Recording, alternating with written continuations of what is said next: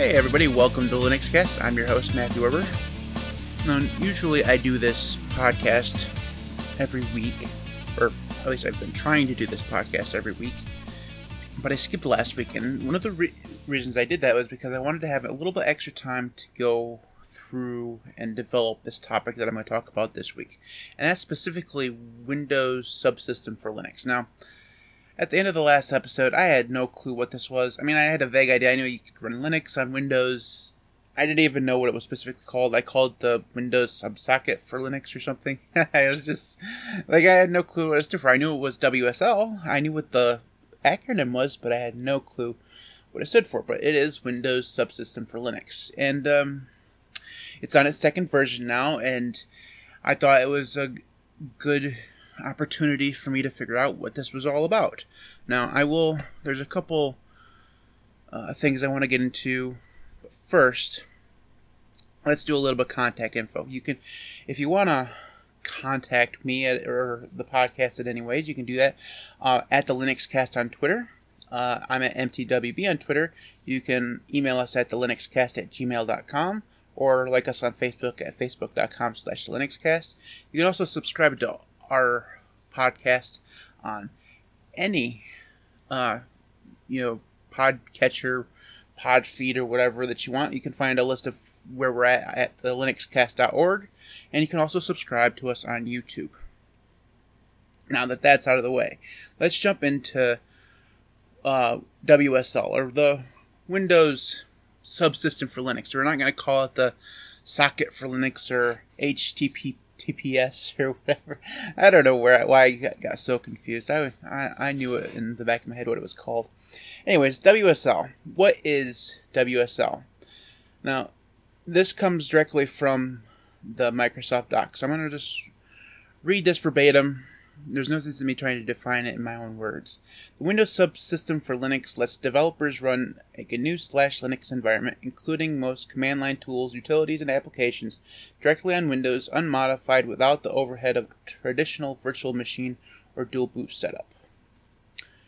Now, that's very interesting. Uh, in other words, it allows Linux developers, we need to keep that in mind, Linux developers. Not, this is not for the average Linux noob who wants to use Linux but doesn't want to leave behind their precious Windows. It allows Linux developers or Windows developers who wish to try their hand at Linux based development to use Linux applications without having to go to the trouble of dual booting, which dual booting, I dual boot, and uh, if anybody knows me, uh, you know I just I can't stand Windows at all. But I have Windows on a partition and I use it for some gaming that I can't get to run on Linux. Um, but I go there very rarely.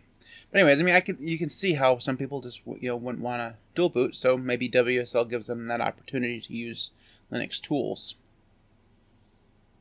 Um, it also prevents them from having to use a virtual machine like Parallels or whatever uh, that would definitely take away from the Linux experience. Um, so, with uh, WSL version 2, Microsoft has added loads of uh, function, new functionality, including the ability to run GUI Linux applications. Now, there is um, a proviso here that that's not true yet. Uh, apparently, that's coming later this year, but there are a workaround for that, and I will talk about that here in a minute. Um, it also, for the first time, uh, has brought full, the full Linux kernel to Windows, which is, I mean, just think about that for a minute. Microsoft, back in the early 2000s, and even before that, despised Linux. They tried to sue it out of existence.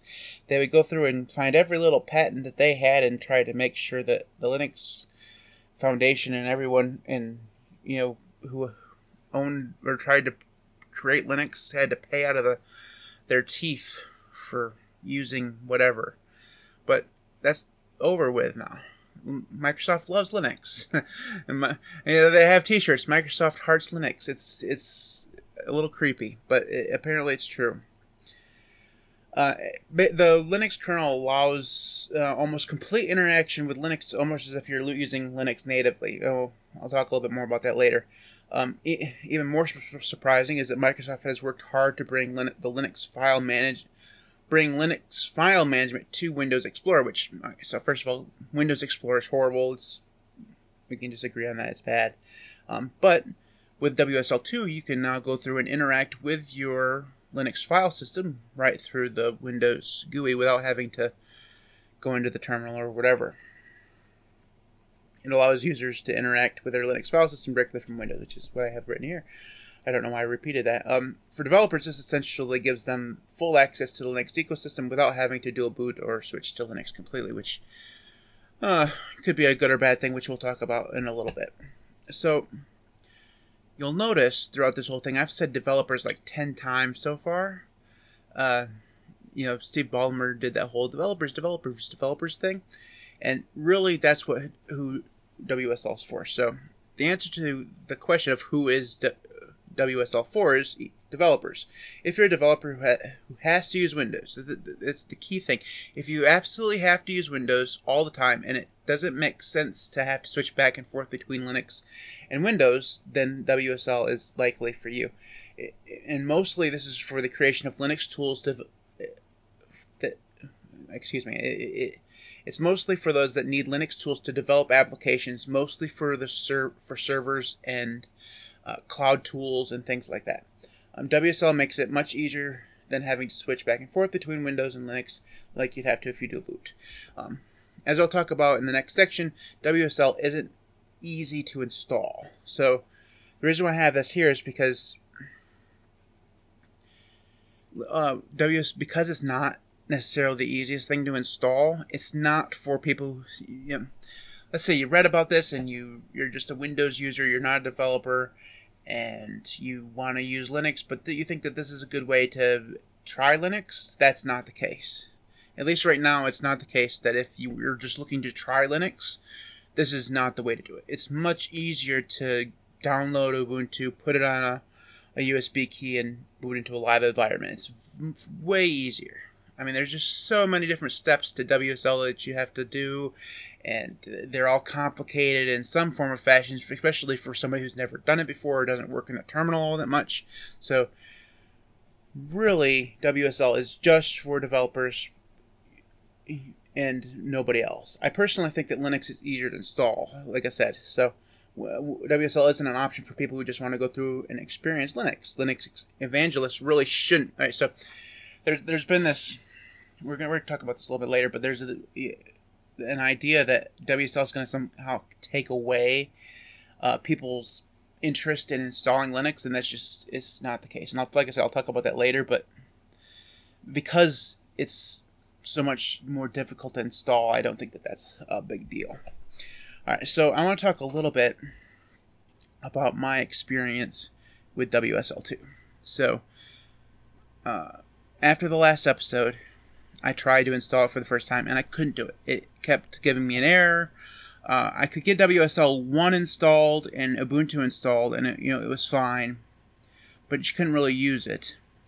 And in order to upgrade to WSL 2, you have to have virtualization technology enabled on your BIOS.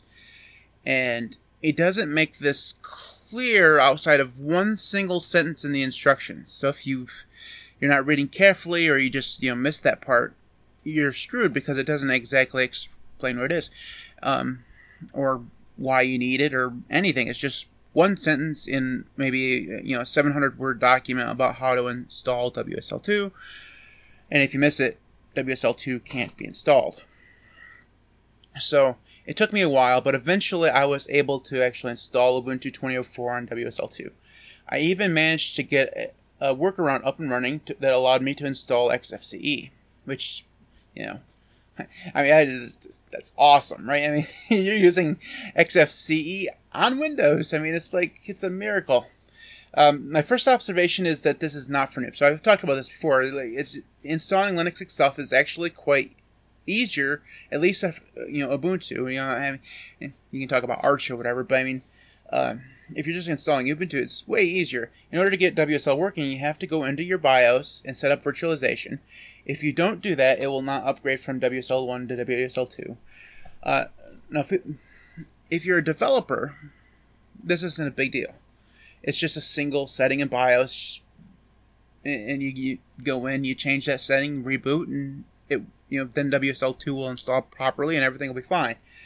Um, but it is the, the problem is that setting is different on every motherboard uh, or computer manufacturer or CPU that you have. It's it's named something different. It's in a different place. You interact with it differently, uh, and it, it's going to really depend how you do how you do that is really going to depend on what kind of hardware you have. And because of that, because there's so many different ways of this hap- doing, you know, so many different ways of doing it, you have to Google, you know, how do I do this on so and so motherboard. So for mine, it was an, an or an Aorus, an Aorus. It's a, it's a gigabyte board that I just you know just used for my new computer, um, that I can't even say the name of, uh, and uh, you know I, because I knew the hardware and you know I was able to find out how to do it. But if you just have you know you have a pre-build or whatever, you'd have to know what the the know, like the model of your computer was and how to do that in the BIOS and whatever. I mean, it, it adds that extra layer of complexity, so it can be hard to find instructions on how to do it, uh, do this virtualization thing, if you don't know what your computer actually is. So this is definitely not for noobs. All right, so now that being said, it's like I said, I talked about in the last section. WSL isn't meant for new users of Linux. It's, just not. It's meant for developers, um, and try people who try to force WSL into the uh, mold of having it be for new Linux users is just doing all those users a complete disservice. Um, once you set it up, if you're just going to be working in the terminal, you're great. I mean, the terminal apps work wonderfully, and you can view all, you can Vim all the way home if you want. Uh, I mean, like you can uh, in, in install all sorts of different terminal commands and terminal programs, and it's really good. It's it, it, the problem comes in is once you want to do anything graphical, uh, you know, whatever. I mean, so right now there's a workaround to install uh, graphical uh, programs and desktop environments. Um, right now, if you want to use a GUI, you have to connect it via an XRDP, uh, or connect it via XRDP and then connect to it via remote server session. And the fact that you can do it at all is just, I mean, it's mind blowing that we're at this point. I mean, it's just really, really cool. I mean, as a nerd, you're using Linux on Windows with a full Linux kernel, and you can do everything on Linux that you want. Uh, there's a GUI there, and you can just use it as a Linux computer if you want, right alongside your your Windows games or whatever. The problem is it's so slow. I mean, it's just so slow, um, and I mean slow, slow. I don't think I can emphasize how slow it is. I mean, it's it's not so slow that it's unusable. I suppose I shouldn't get so bogged down to being slow that it's unusable, but it, it, it doesn't seem to matter what your computer hardware is. Uh, you know, I'm running a, a Ryzen 3800X and I have 64 gigabytes RAM, but it, and it was slow. Um, um, I'm not sure if you can go through and have it, you know, allocate more resources or whatever, like you can in a traditional VM. I'm not sure. I didn't get that deep into it. Um, maybe there is, but it was just very slow. Um, and it, and when I say it's slow, not so much as in it's like I don't know how to explain it. It's like you're using a really old laptop where you can go through and you can browse the web, you can browse files, view pictures and stuff like that. You can even get on and do YouTube at like 480p if you wanted to. Um, and it will stutter a bit and you'll see some screen tearing and things like that. Um, but it's usable for you know simple tasks. But if you're expecting to get on there uh, and do anything hardcore graphically intensive, I mean, I'm not talking about going on there and playing Tomb Raider or you know Grand, Grand Theft Auto 5. Nobody's expecting to be able to do that here. I mean, because frankly, why would you? You have Windows installed. You can just go play those win- Windows games there. Um, but if you're going to do anything outside of like listening to music or uh, install VS Code, which is you know something you'd be expected to do, um, you're going to run into some serious problems because it just doesn't have the power to do that. Um, I will also say that I didn't have a lot of time to play around with getting it to work better. So it's possible that I missed something. There's also the fact that Microsoft is working on a way to run Linux apps and perhaps desktop environments natively, which means you'll will no longer have to do the remote session thing. I think that that will significantly um, increase performance when that happens, and I'm definitely going to check that out when it does. Um, because if the if, you know it'd be really cool if you could run I don't know uh, you know a Linux app and a Windows app side by side and not have to worry about the remote session thing. Um, that'd be really cool. Uh, the question I've asked myself is, would I use WSL? I'm not a developer outside of some you know web development, um, and that doesn't require me to be on Windows. I'm not required at all to be on Windows. I have a Linux, like I said, I have a Windows partition for like Hearthstone and uh, Destiny seems to run better on Windows. So I just you know do when I play Destiny, I use Windows. Um, but I don't do that uh, very often. Most of my time is 100% spent on Linux, and I don't see that changing. Um, but I asked myself this: Would I use WSL if I were using Windows? Um, and I'd say maybe. There are some terminal applications that I would love to have on Windows if I were to use it a lot, like Ranger or Vim, you know, whatever. But the thing is, there's some there's some uh, things that just don't work. So like you can't, you know, you really can't access files outside of the the VM. Uh, it's a little bit difficult. SSH and Samba and the like would probably work fine. I didn't give a real good chance of testing that out. Um, but it's not native access, so there's you know that extra hurdle that you have to do in order to actually you know access your files. You know, like I said, I didn't spend a lot of time with WSL, so maybe that there's a way around to get to get native access outside of a VM. Uh, so I'll have to keep looking on that. Um, but if there's not, it, it's just that uh, keeping all your files on the VM or having to you know SSH into a you know another computer or into your even just into your Windows uh, file system. That's kind of a pain in the butt, and I just don't think that. Frankly, I would just rather use Linux. I think I think that's what, what this boils down to is I'd just rather use Linux. If I'm gonna use, if I have to use Linux, I might as well just go full bore and install Linux. Dual booting doesn't bother me.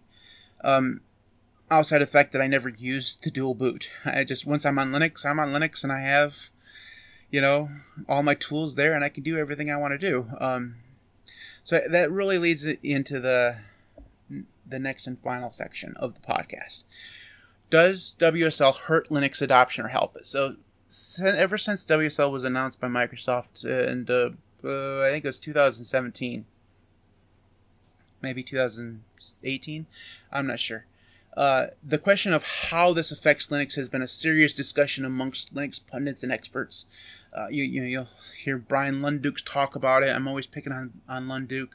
You, will hear uh, Joe Collins talk about it, and uh, you know all, all, these Linux YouTubers that you know talk about WSL and, and how uh, it, some of them say it's a you know the the, the opponents of WSL will state that because you can now run Linux on Windows, there's no reason to actually install Linux, hence hurting Windows, Linux adoption. After all, if you don't have to, why install Linux if you have to use Windows?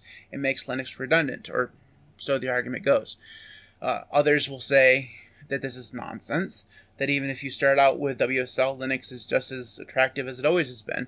Even more, they argue, if people give WSL a try and like Linux so much so much they might go ahead and install a distro for real whereas they might not have otherwise done so. Now I have problems with both of these. Personally I fall somewhere in between. So my, some of my resistance towards WSL is because uh, has more to do with Microsoft, with the Microsoft from yesteryear, and I, I, really did write yesteryear in the script for this episode, which is hilarious. Um, and their opposition to op- open source. Um, that's not the Linux or the Microsoft of today. Microsoft today actually seems to like Linux and open source a lot. You know, they open up they they open source some things. They even have a uh, their own Linux distribution for IoT devices, which is you know kind of insane. I also am not sold on the idea that if you use WSL, you'll think about installing Linux. Um,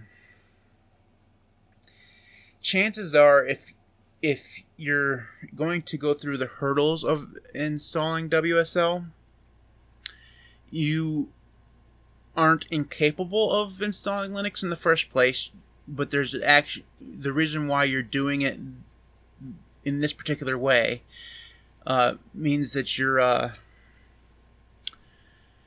you have to be on Windows, right? So chances are you've chosen to, to go the WSL route, even though you could do Linux, because you have to. Um, it's uh, so so the other argument is uh, that uh, it hurts you know that it will it will drive people towards using Linux. Uh, I don't.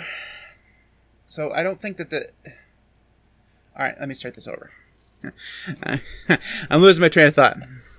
I don't think it hurts Linux in any way. For one, the performance isn't great. Like I talked about, it's slow as of right now. Uh, so it's not going to keep people from installing Linux because it's so awesome that they can't be bothered.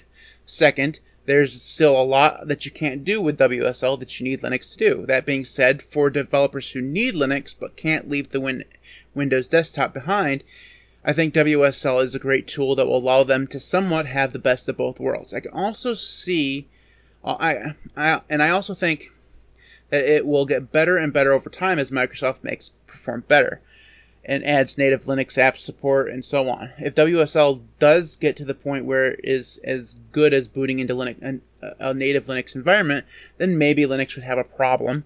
But I don't think that, that that's a lot to worry about because not only is that far off into the distance, but also it, at that point it would expose people to the awesomeness of Linux. Now, that's the argument of that that's the that takes care of the argument about how this might WSL might hurt Linux. What about the argument that uh, it will expose more people to Linux right now, at the way WSL is now? I think this is utter nonsense. Mainly because if you use WSL, it's such a it's a it's a poor experience for anything outside of development. Uh, so if, if, you're if you're knowledgeable enough to install WSL, but you're not a developer, you're going to go into this with a bad. You're going to come out of it with a bad experience of Linux because it's not fantastic for the things most people want to do. Like if you want to, you know, browse the web or, or you know, um, play a Linux game or whatever, it, WSL is not great for that. It's meant for development. Uh, so I don't think that WSL is a a great advertisement or marketing tool for Linux. I think both of these arguments uh, really kind of miss the point. WSL is for a small group of people who know that they need it, uh, and those people are developers that require access to Linux tools but cannot leave Windows behind. That's what WSL is for, and that's what I think WSL will always be. It's not going to hurt Linux adoption because it's never going to replace a lot of the things that Linux can do. Even if Linux, even if Microsoft goes through and gets everything uh, GUI, you know, working fantastically, there's still going to be things that you're going to want to do on Linux. For and there's just because. Also, in that theoretical future, where thing Microsoft gets WSL work, working fantastically, it it this doesn't take away the flaws that Windows itself has. So one of the reasons why you use Linux is because you don't want to use Windows, and I think. So, for example, time for a Linux or a Windows rant, y'all. Uh, Linux, like Linux pundit complains about Windows news at 11.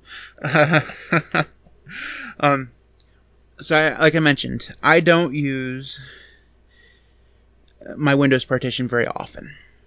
It you know maybe once every month or so, maybe twice, not that often at all. And usually it's for like an hour, and then I'll then I'll go back to when you know Linux. And one of the reasons why is because every time I turn the damn Windows on, you have updates. Now I understand Linux gets updates too, but I get to choose on Linux when to do my updates. I could wait a year if I wanted to, or do. I mean, it'd be dumb, but I could. Linux doesn't force me to go through and restart my computer four times in order to finally get to do what I want to do, and that really bothers me. That's the reason why I don't use Windows. And I think that the, I mean, that's, and Windows rant.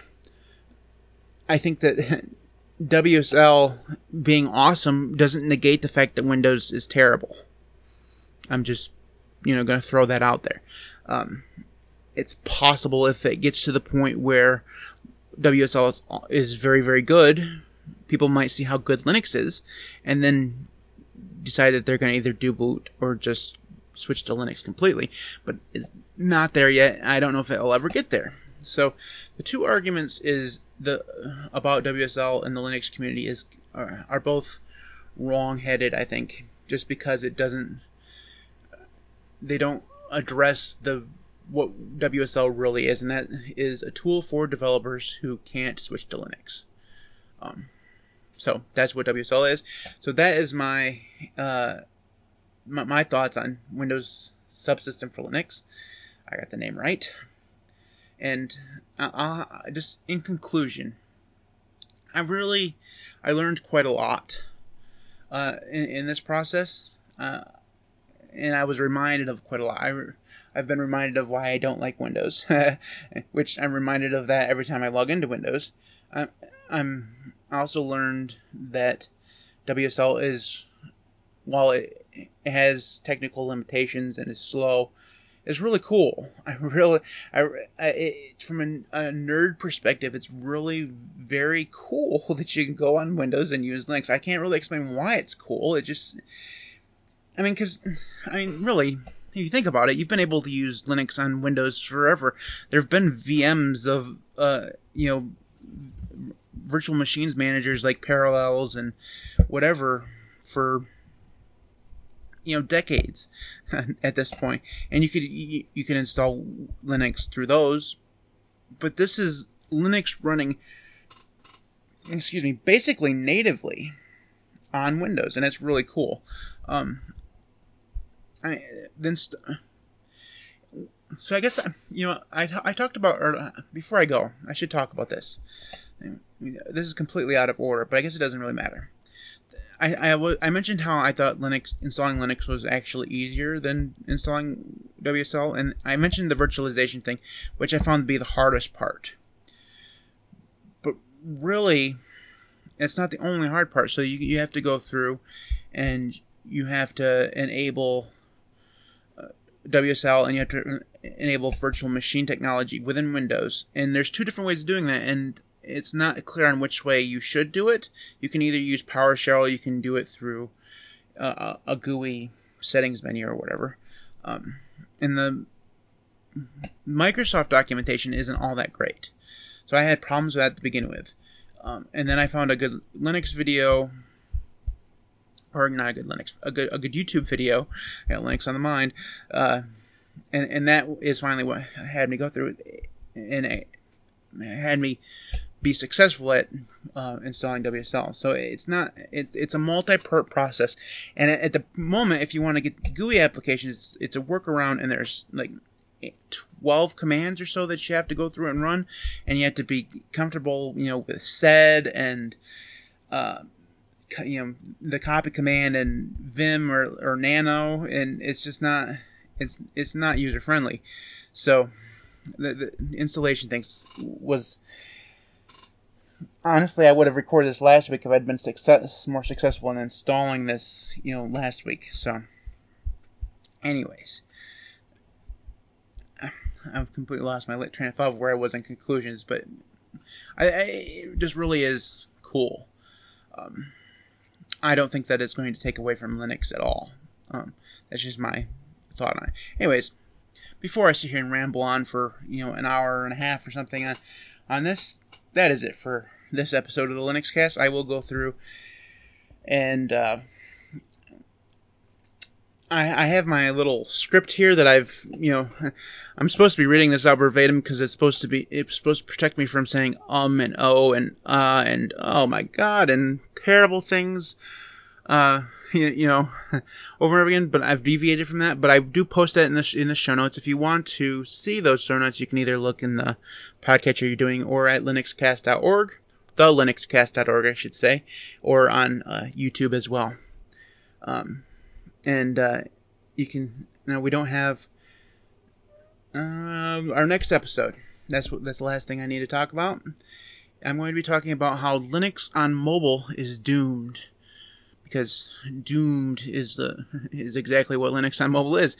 It's not it's not a good situation if you want to use Linux on your mobile phone. Anyways, that is uh, it for this time. If you want to get in contact with me, you can do so at MTWB on Twitter. I am still looking for a co host so I don't have to sit here and talk to myself uh, all the time. So if you're interested in being a, a co host for with a Linux, basically a Linux noob, uh, give me a DM on Twitter or email me at the linuxcast at gmail.com. And uh, we'll see you next time.